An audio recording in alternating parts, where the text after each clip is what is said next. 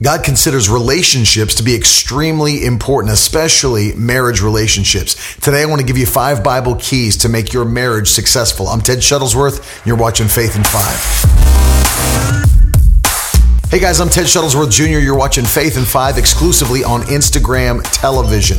Today I want to talk about the power of relationships and five Bible keys that will make your marriage relationship a successful one. Number one is communicate regularly. The Bible says in Matthew chapter 18 that if you have something against your brother or sister, that you're to go to them privately and try to work it out. That means you don't talk to other people about it, you don't talk to your closest friends about it, you don't spread rumors about it you don't talk about how bad the relationship is.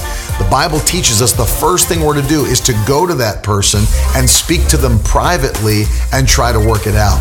One of the things that hinders many relationships is that the problems fester because they're not dealt with between the two people that had the problem. They're being talked about with mothers, fathers, friends, sisters, brothers, people that really it's none of their business. And as a result, that drives a wedge in the relationship and causes there to be even more problems than there were to begin with. In fact, the Bible says in Ephesians chapter 4 and verse 26 to not let the sun go down while you're still angry. If you have a problem, if you've got a disagreement with your husband or wife, solve it that day. Don't allow days and days to go by while the problem is still going on because then it just becomes greater and greater. Solve those things immediately and go to bed happy.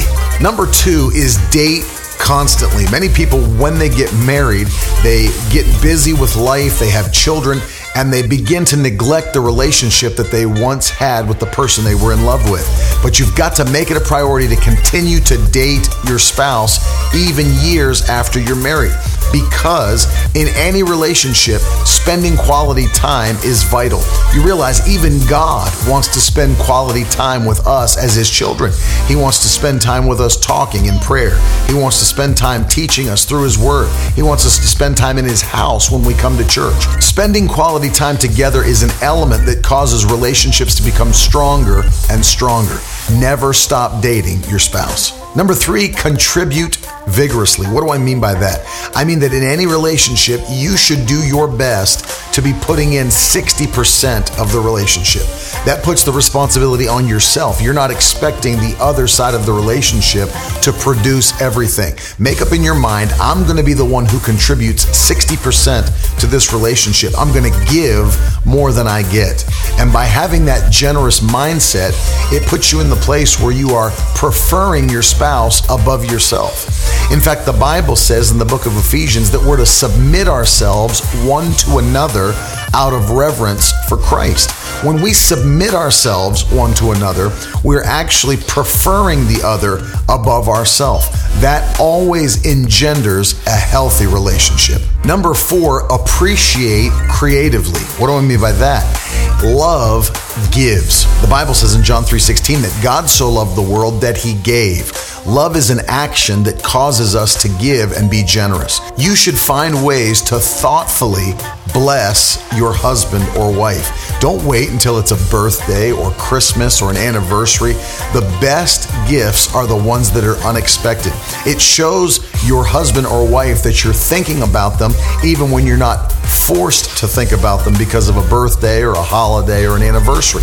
That you're thinking about them because you love them. And giving of gifts is one of the greatest ways to show that you love somebody.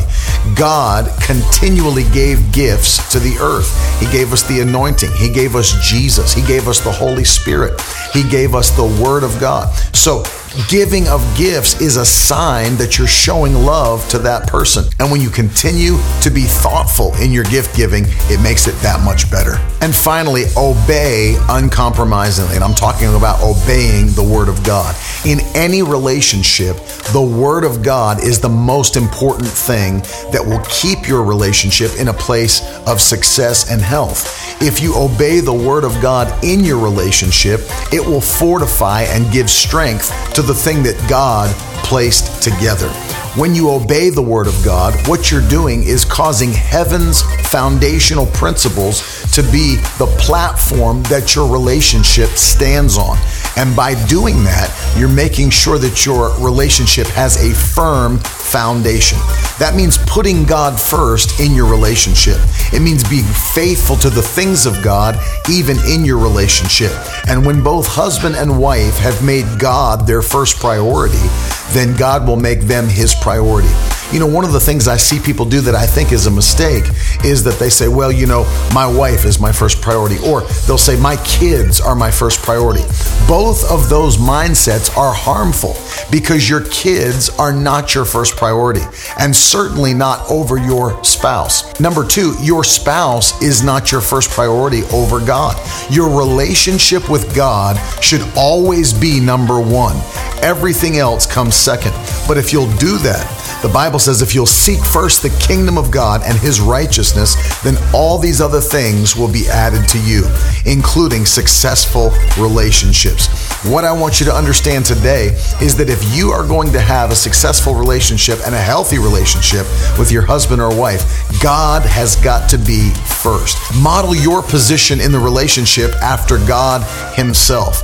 God is a perfect partner in relationship. He's a perfect partner in covenant. And if you'll model yourself after him in relationship, then your relationships will always flourish. Hey guys, thanks for watching again today. I appreciate it. If you have questions or comments, leave them down below and I'll get back with you as soon as possible. I love you. We'll see you again next week on Faith in 5.